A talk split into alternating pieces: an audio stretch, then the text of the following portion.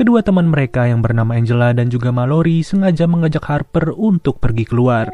Tidak lain tidak bukan mereka pergi ke kafe yang paling dekat dengan rumah mereka, lalu mereka pun bertemu dengan dua orang pria yang bernama Nathan dan juga Evan. Singkat cerita, setelah menghabiskan waktu bersama-sama sambil menunggu jam 12 malam, Evan malah mengajak mereka semua untuk pergi ke rumah hantu. Ya, pada awalnya semuanya pun langsung setuju karena sepengetahuan mereka rumah hantu hanyalah wahana biasa yang berisikan makhluk-makhluk Halloween.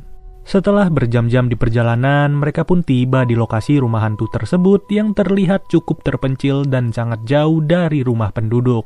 Saking jauhnya, akses masuknya pun harus melewati lagi sebuah gang yang begitu sempit, dan di saat mereka sudah benar-benar sampai, mereka melihat pengunjung lain yang sedang mengantri.